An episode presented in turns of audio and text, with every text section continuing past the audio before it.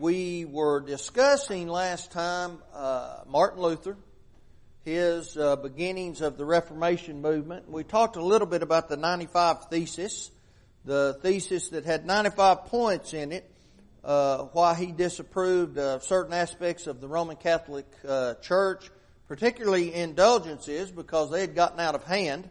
And uh, he made the statement, though at this time he was still in defense of the indulgences. He just thought they were being uh, abused and, and misused.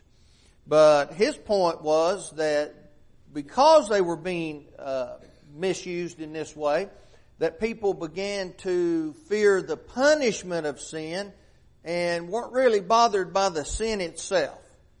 I think maybe that's a good point, isn't it? That's a good point. And that's why I think Christianity is based on uh, is there an aspect of fearing uh, eternal punishment? Absolutely, absolutely, rightly so, right? We ought to fear uh, fear eternal damnation, but can that be our sole purpose in being faithful to God? Well, that can't be our sole purpose, can it? As Christians mature and grow, they begin to understand, and we mentioned this a little bit last time, and we see that in our love for our earthly parents, don't we? Maybe as a child, uh, starting out as far back as we can remember, uh, being trained to obey, we feared corporal punishment maybe, or having something taken away, or some kind of a, uh, punishment some way. But as we grew and matured, and maybe even uh, while we were still at home, we began to love and respect our parents for who they were. Did we always enjoy the chastisement? Well, I don't know that anybody in, enjoys chastisement in any way, right? But we can see the benefit in it. Uh, I was having a conversation with Cameron the other day, and I mentioned something course, I was joking around with her about punishing her, and uh, anyway, it came up, and I said, "Well, when have you ever enjoyed punishment?" She said, "Well, I haven't been punished very often." I said, "But you've never enjoyed it, trust me." And so, uh, so we don't enjoy the the uh, responsibility as parents of having to punish someone. As children, we don't uh, enjoy it, but as we grow, that kind of takes a back seat, doesn't it? Then we become uh, we get to the point where we where we love and honor and respect our parents for who they are, for what they've done, and how we feel we owe a debt to them. Right? I think I, you know, I feel like I owe a debt to my father, though he's no longer with us. I still owe him uh, a debt in how he formed me to be the person who I am. And, uh, not always uh, uh ideal, but uh, take away the defects he helped me to be a better human. And so that's the way we look at it with God. And Luther pointed that out. He said, You're buying indulgences to sin, to commit sins you haven't even done yet. I mean, that's, that's the point it had gotten to. And so they were fearing the punishment. They didn't care anything about the sin. It's okay to sin as long as you don't have to suffer for it. And so he began to understand that's not at all what God uh, demanded from his followers, and it's found nowhere in the Bible, is it? At what passage, in what passage do we find about a person paying money so he can commit a sin and receive forgiveness of that sin? That's wholly apart from the Bible, isn't it? The Bible's very clear on how we're forgiven of sin. We first have to acknowledge the sin, right? We have to acknowledge it for what it really is. We know that is godly sorrow, right? Uh, that we've sinned against God, we've harmed God in some way, and that hurts us to know that we've done that. That leads to repentance, and repentance means we don't do it anymore. I don't see any money changing hands there. You know, there's no money changing hands. And so Luther was pointing those things out. And, uh, of course, he fought against uh, uh this man Tetzel. We've talked about him. He was the proponent in Germany, and he really pushed those indulgences. He was making a mint for the Roman Catholic Church, and we talked about how they would farm those out. And uh, so, uh, once uh, he began to speak about the heresies were, that were true heresies against God, the, uh, the archbishop wanted him to recant. He said, You have to recant that. You're going to be punished. And I remember at this time, he still isn't of the mindset that I want to reform, as it were, the Catholic Church. I'm not an enemy of the Catholic Church, but he was getting there. He was coming to that point. And so, uh, he named uh, uh, the statement in in uh, 50 uh, in the 58th thesis that the merits of Christ work effectually without the intervention of the Pope, and that which uh, said the sacra- sacraments are not uh, efficacious apart from faith in the recipient. Uh, we don't need man's intervention, do we? As far as receiving repentance from God, we might need someone to encourage us to repent but it is God who brings about that necessary result, right? Through our godly sorrow, through our desire to repent and confess to Him, He forgives us apart from the man who calls himself the Pope, right? Apart from anybody else. Uh, now, if we sin against somebody, we need to go to them when we need to repent of that, right? If we sin in a public way, we need to uh, acknowledge that in a public way. But it's still a sin against God. And so uh, Luther refused to recant. And so in the end, uh, he was still ordered to recant, but then he appealed to the General Council of uh, Wittenberg. Now, here was the issue. Here was the problem that the Catholic Church faced. Martin Luther was very popular because of his teachings among the people. In fact, three out of five Germans, and remember, all this taking place in Germany, three out of five Germans supported him. Okay? Uh, the main problem? Rome. People in Rome supported Rome, right? You recall when Luther went to Rome how disappointed he was of the sinfulness that was going on. So uh, they didn't want to change anything in Rome. But outside of Rome, you had these people who began to think about what was going on, Martin Luther being one of them.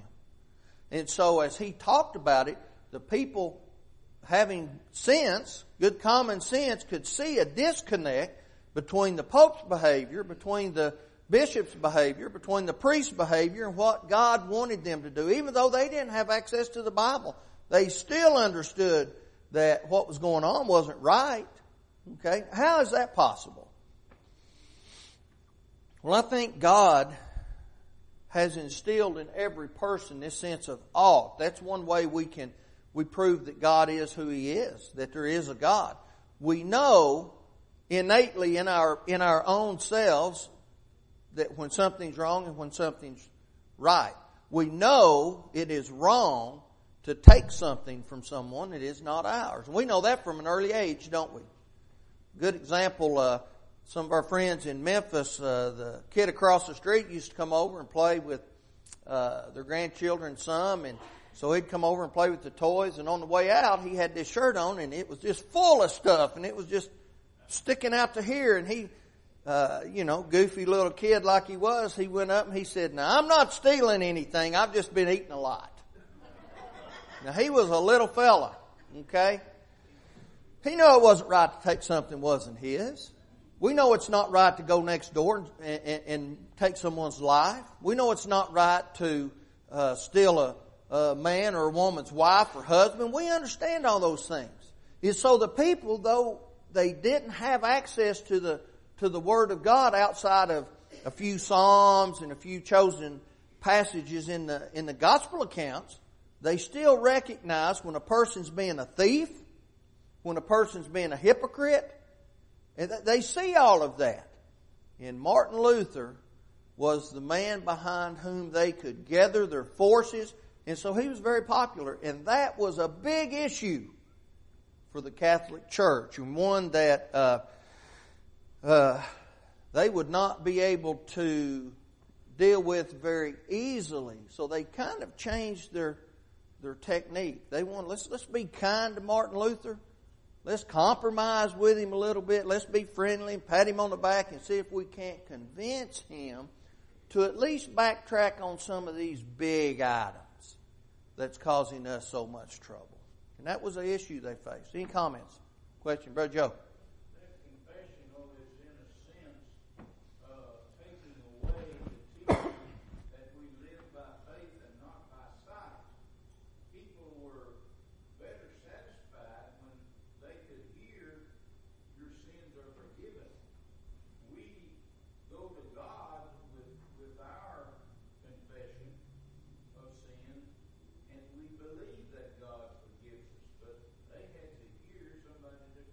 Yeah, and I think that's exactly right. Brother Joe makes a statement. You know, it was uh, uh, walking by sight. They they enjoyed or they felt better about hearing someone regarding the confessional.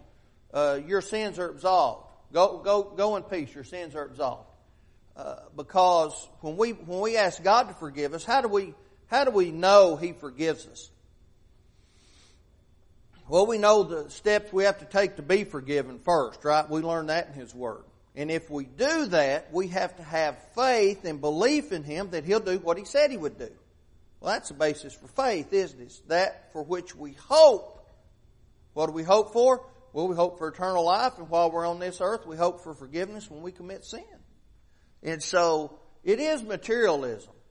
And that's what all, every denomination Every denomination in the world is bound up in materialism. Every one of them. Uh, we look at the Jehovah's Witness organization. They want to live on earth. A new earth. 144,000 in heaven and, and, everybody else on earth. Well, that's absolutely incorrect. Uh, in, all premillennial uh, denominations want to want to live on this earth. Want to live on this earth. You know, you got to have this place you know, we read about that throughout the Bible, people having those attitudes. You know, it, it's all caught up in materialism.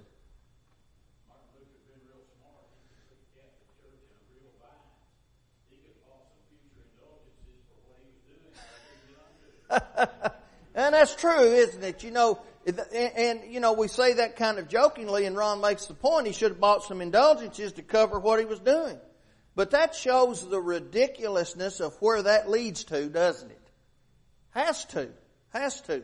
Well, what, what can they say against Martin Luther? They say he's sinning being a heretic. Well, what if he just bought a few indulgences and just kept on talking? Well, that wouldn't work, would it? They couldn't have ever stood that. And so, but we see the direction in which we go, and we have to take something to its final point sometimes to look at it and say, is this really what we want? Look how far away we're getting, you know.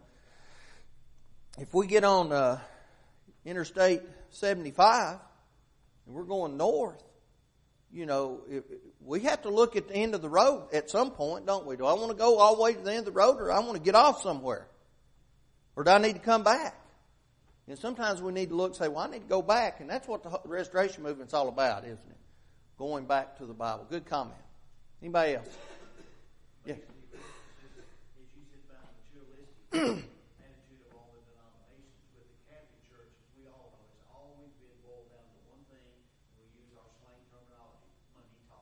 Yeah, absolutely, uh, and that, and that's what it boiled down to, and we see that in these indulgences. Money is the prime mover. Worldliness, themes, right? Uh, you know, is it wrong to, to have money or to enjoy money or to like money? No, not at all.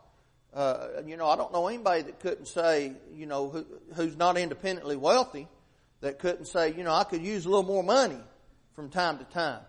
As long as we put it in its proper place and we understand exactly that it is a tool. But see, the Catholic Church was just like any other worldly organization. They wanted money. That's why they were farming out the indulgences. They couldn't wait on the money. They'd hire someone, much like a publican. You go out, you give us the money, you buy the contracts from us, then you go out and sell the indulgences, and if you make a little extra, that's fine too. You know, it's all about money. I heard a, a, a trader say one time, you know, you can't you can't make all your money on one trade. You got to let the other guy make his nickel too, right? And so uh, that's kind of the way they looked at it. And it, it, it did boil down to money because money equals power, right? with people like this. And so this is what Luther's fighting against. You know, when we look at Luther, though he was uh, not correct where he ended up, we still, I think, uh, owe him a debt of getting the ball moving or help to continue to push the ball uh, from where, excuse me, from where he was. Any comments? Anything else?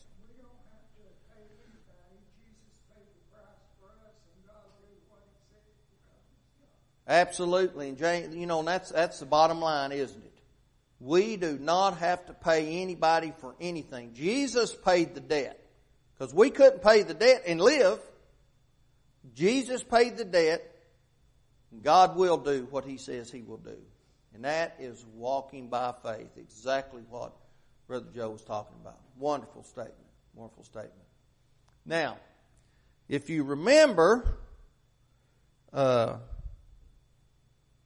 we talked about a representative being sent to speak both to Tetzel and to Luther. Because there was this big problem, right? Luther was on the hills of Tetzel. You recall he said, uh, if I'm able, I'll knock a hole in his drum. Whatever that means. Put a stop to what he's doing. Uh, a colloquial term, I'm sure. But, uh, John Tetzel, he wasn't allowed to, uh, to leave his convent where he was. Couldn't get together because the people opposed him so greatly. Remember, about three out of five Germans supported Luther. So you've got a vast majority of Germans supporting Luther and against Tetzel. And so he couldn't get together. He had to stay hid out, you know. Maybe that's a red flag. You know, if you're having to hide from the populace because uh, you know you're doing something that is shady, you might want to consider what you're doing, right? And so, uh, uh, after having met with Luther, this uh, uh, representative disowned what Tetzel said. He began to disagree with Tetzel, and he didn't want uh, people to to fall for that. And so uh, he also shared his disagreement with the methods the church was using. See, the church would use a heavy hammer. They'd come down on you. And we're going to notice here in a few moments, if they couldn't get you through ecclesiology, through the organization of the church, through church politics, they'd try to go after you uh, secularly. And that's what ultimately what happened to Luther. They tried to go after him secularly. And we'll get over to the diet of worms here in a little minute. But anyway, uh, after having this interview, uh, Luther wrote the letter that he was asked to write to uh, inform people he still revered the Roman Catholic Church. He still honored the Pope. He again was fighting against Tetzel and the misuse of indulgences. So he wrote the letter. He wrote the letter. He did that. So kind of their uh, uh, nice approach worked. Well, as this was going on, a man by the name of John Eck got a hold of this, and so what he wanted to do is he wanted to challenge Luther to a debate. John Eck was uh, was the bulldog of the Catholic Church. He wanted to defend everything's everything Roman Catholic, and uh, uh, because of John Eck, Luther began to rethink his beliefs. Okay, John Eck begins to uh, approach him, begins to put pressure on him. So Luther begins to rethink his idea about total supremacy of the Pope. Well, that's just a logical next step, isn't it? When you begin to look at the things that an organization does and you're, you're beginning to disagree with them and you see where they're wrong, that eventually leads you to the head of that organization. And so because of all his rethinking, Eck challenges him to, uh, uh, to a debate. And so they debated. Now let's learn a little bit about who John Eck is. Okay. John Eck was born on November the 13th, 1486. He died on February the 13th, 1543. He was a German theologian. He was a bishop, Catholic bishop. He was an uh, early counter reformer. Okay? And he was among Luther's most important debaters against who he went against. Okay? Now, as early as 1517, Luther thought he kind of had a friendly relationship with Eck. Well, that proved to be untrue. Eck went on this attack against Luther, and uh, uh, originally Luther thought Eck had similar views as he did, but he was this counter reformer, right? And he wrote, uh, in how do I pronounce this? In Obelisci. Okay, here's what an Obelisci is. Someone writes a, a, a paper. Let's say the 95 Thesis, for instance. In the margin, an Obelisci is a statement disagreeing with that, saying that's a faulty view. So he took the writings of Luther and he comes through and he edits them. And he puts footnotes and he begins to say why he disagrees with Luther. And so he attacked Luther's writings, showing that they were not what uh, uh, Luther intended them to be. And so uh, he accused him of heresy. Now, that's a big crime in uh, the 1500s in Germany living anywhere within that Roman Catholic Empire. That's a big crime heresy. In fact, it carries with it a death penalty. And so uh, Luther accepts this debate, but it's very dangerous for him because John Eck was someone who, when he went into a debate, he attacked the individual and tried to get them in some way. And he was a very uh, uh, wonderful speaker. He was very personable. He was very smart, and he could sway an audience. And he tried to get his opponent, of course, Luther in this instance, to declare something that he could accuse him of heresy. Now, one of the things he wanted him to declare was that he agreed with the Hussite theology. Okay, now, let's understand who John Huss is. John Huss came about a hundred years before Luther. He came after Wycliffe. In fact, he was uh, influenced by Wycliffe. Remember, we talked about Wycliffe uh, early on, translating the Bible. And he was born in 1396, or 1369 rather, and he died on July the 6th, 1415. Okay, now, he was from Czechoslovakia. He was a theologian. Okay? He was a philosopher. He was a master. He was a dean and rector of the Charles University in Prague. So he was a highly educated man. He was extremely smart and he became a church reformer. And he inspired what would come to be known as Hussites, okay, followers of his through his teachings. And so, uh, he was a key predecessor to Protestantism, right? Protesters of the Catholic Church became the Protestant movement. And so uh, he was a key figure in the Bohemian Reformation. That was uh, in that area. Finally, the people agreed we're not going to vote for another Catholic monarch. We're opposed to all of this. We do not believe that the Pope has supreme authority. And so that were the people, those were the people that uh, followed after John Huss. And after John Wycliffe, he was considered the very first church reformer. So he lived before Martin Luther. He lived before John Calvin, who came, uh, helped to propagate what we know as Calvinism, and Zwingli, he lived before that individual as well. Now, his teaching had a very strong effect on Western Europe. Again, the Bohemian Reformation, uh, they uh, uh, became that movement became a denomination in uh, competition to the Roman Catholic Church, and so because of his rebuke, the Catholic Church declared him a heretic.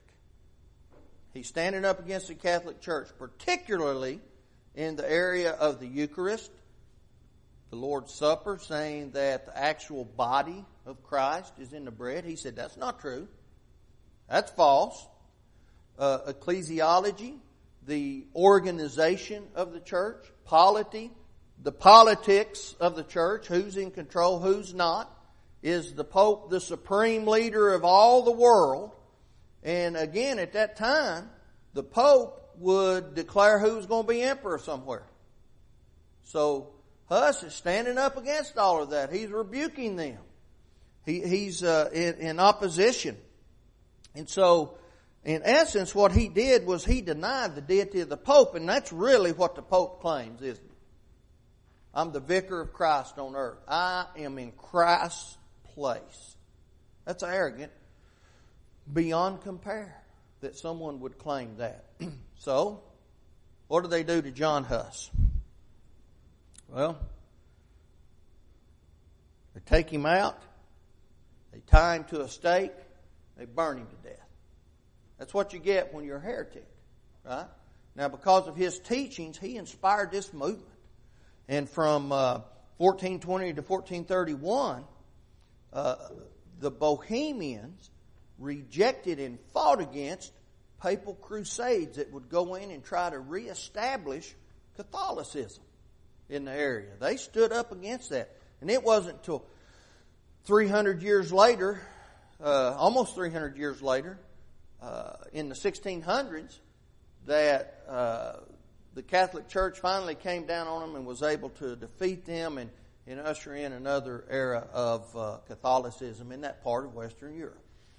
But all of that came about because John Huss stood up and rebuked the uh, the Catholic Church, and so John Huss became synonymous with heresy.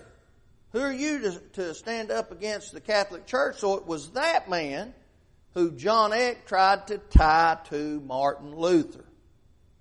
Because he's trying to find some way to accuse Martin Luther of heresy. And so he chooses uh, John Huss. And it worked. It worked. They had their debate. They met. John, uh, John Eck was very uh, uh, a wonderful speaker, very smooth in his delivery, and so uh, he was so good at what he did. He would misquote uh, Martin Luther. He would change the meaning of words that Martin Luther would use to make it uh, intend something Martin never meant for it to intend. And so when he left the debate, he left cries of victory, especially from his supporters.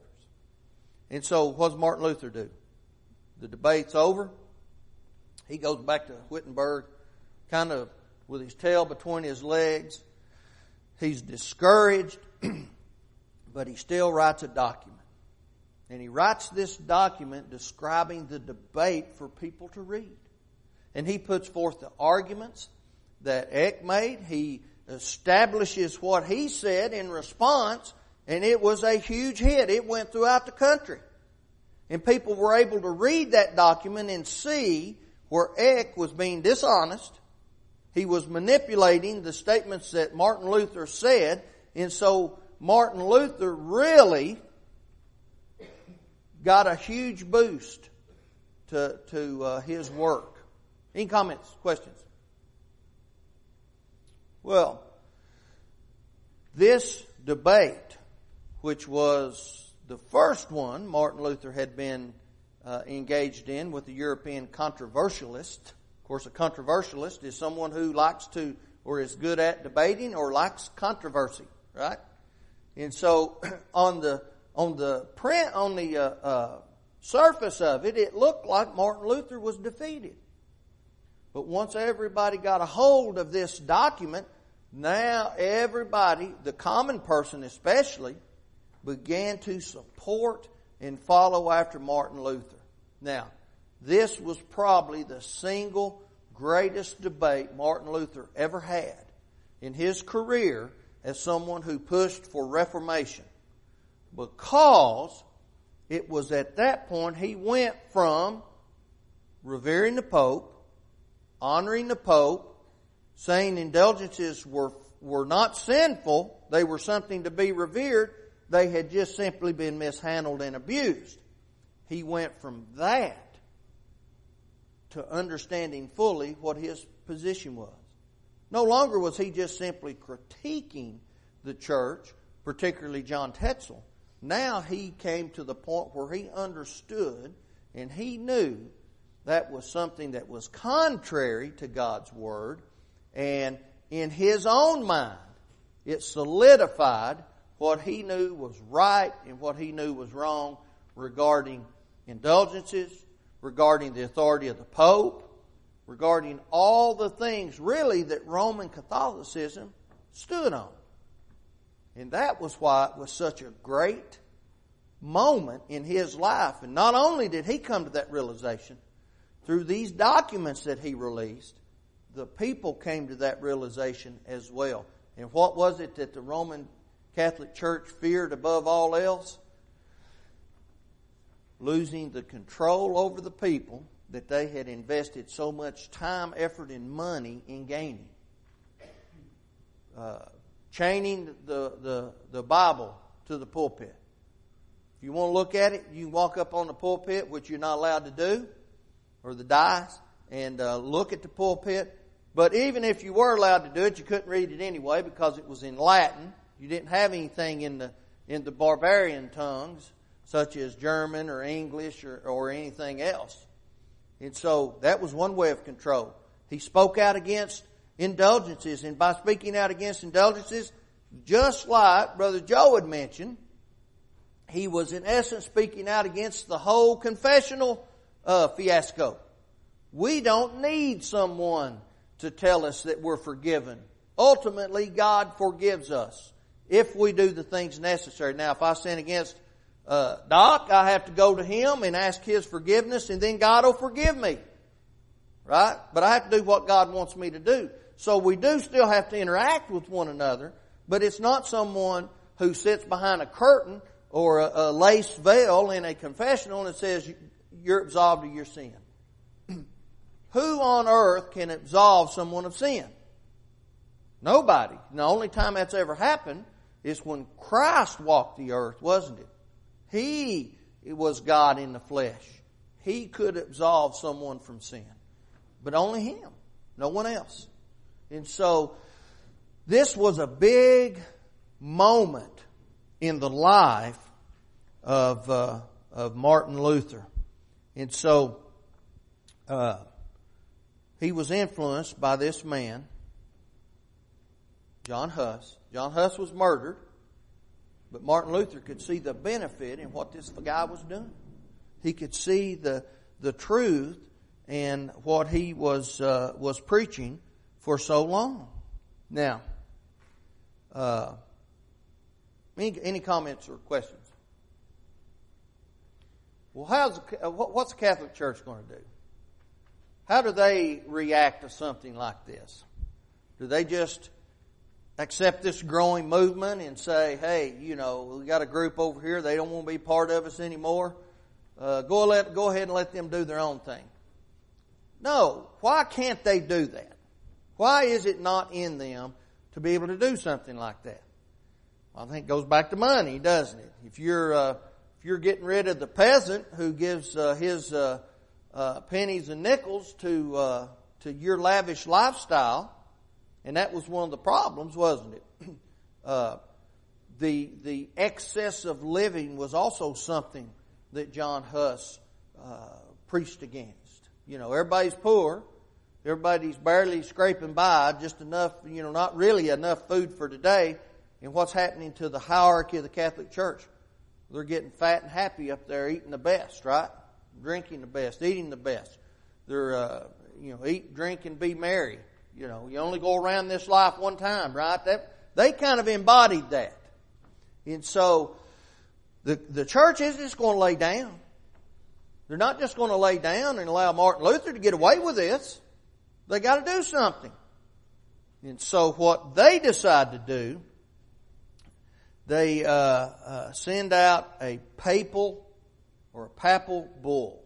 Now what that does, it takes the conflict between Rome and Martin Luther into the area of life and death. Now a papal bull is simply a decree written on paper and sent out if it is decreed that you are a heretic, wherever you're found, the church has the authority to kill you. Whether they want to burn you alive at the stake, whether they want to cut your head off, disembowel you, whatever they want to do, they can do whatever they want to because it this papal bull or this papal decree uh, could uh, allow them to do that. Now, within this papal decree, they did give him an opportunity. They told him, You are required to come, present yourself before the Pope, and uh, uh, they condemned 41 of his writings as heresies. They ordered his books to be burned. They uh, ordered him to come before the Pope in pain of excommunication to throw himself upon the mercy of the Pope and to confess and retract his errors, or they would carry out the papal bull. Now this put Luther in a point. He's now he's at truly at a crossroads, isn't he?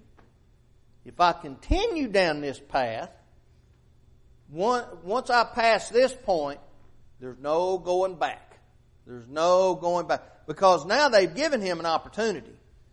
Recant, deny what you've said, come on back to the flock, we'll act like nothing ever happened, though that's probably not the truth either. But at least we won't kill you. So now he has to make this decision. And of course, we know what history tells us. Martin Luther chose against that. He chose to continue down the path he had chosen. He chose to stand up against the Roman Catholic heresy, and he was willing to give his life to teach other people and to demonstrate what the Roman Catholic Church had been doing for so long. So on December the 10th, 1520, in the, in the presence of a multitude of Catholic authorities, different ranks and hierarchical positions, Martin Luther takes the papal bull, the papal bull and burns it in their very presence. So that was his answer. This is what I think of your decree.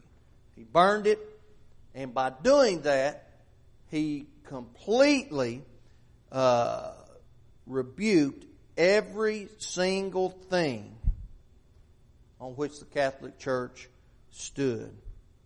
And uh, he made a statement as he burned the papal bull, and with it the decree, that particular decree, the decretals, anything else that the Catholic Church might decree in any way, uh, the Clementines, now a Clementine was a pseudo writing that uh, the Catholic Church uh, fortunately were able to find, and they said that was uh, uh God's law.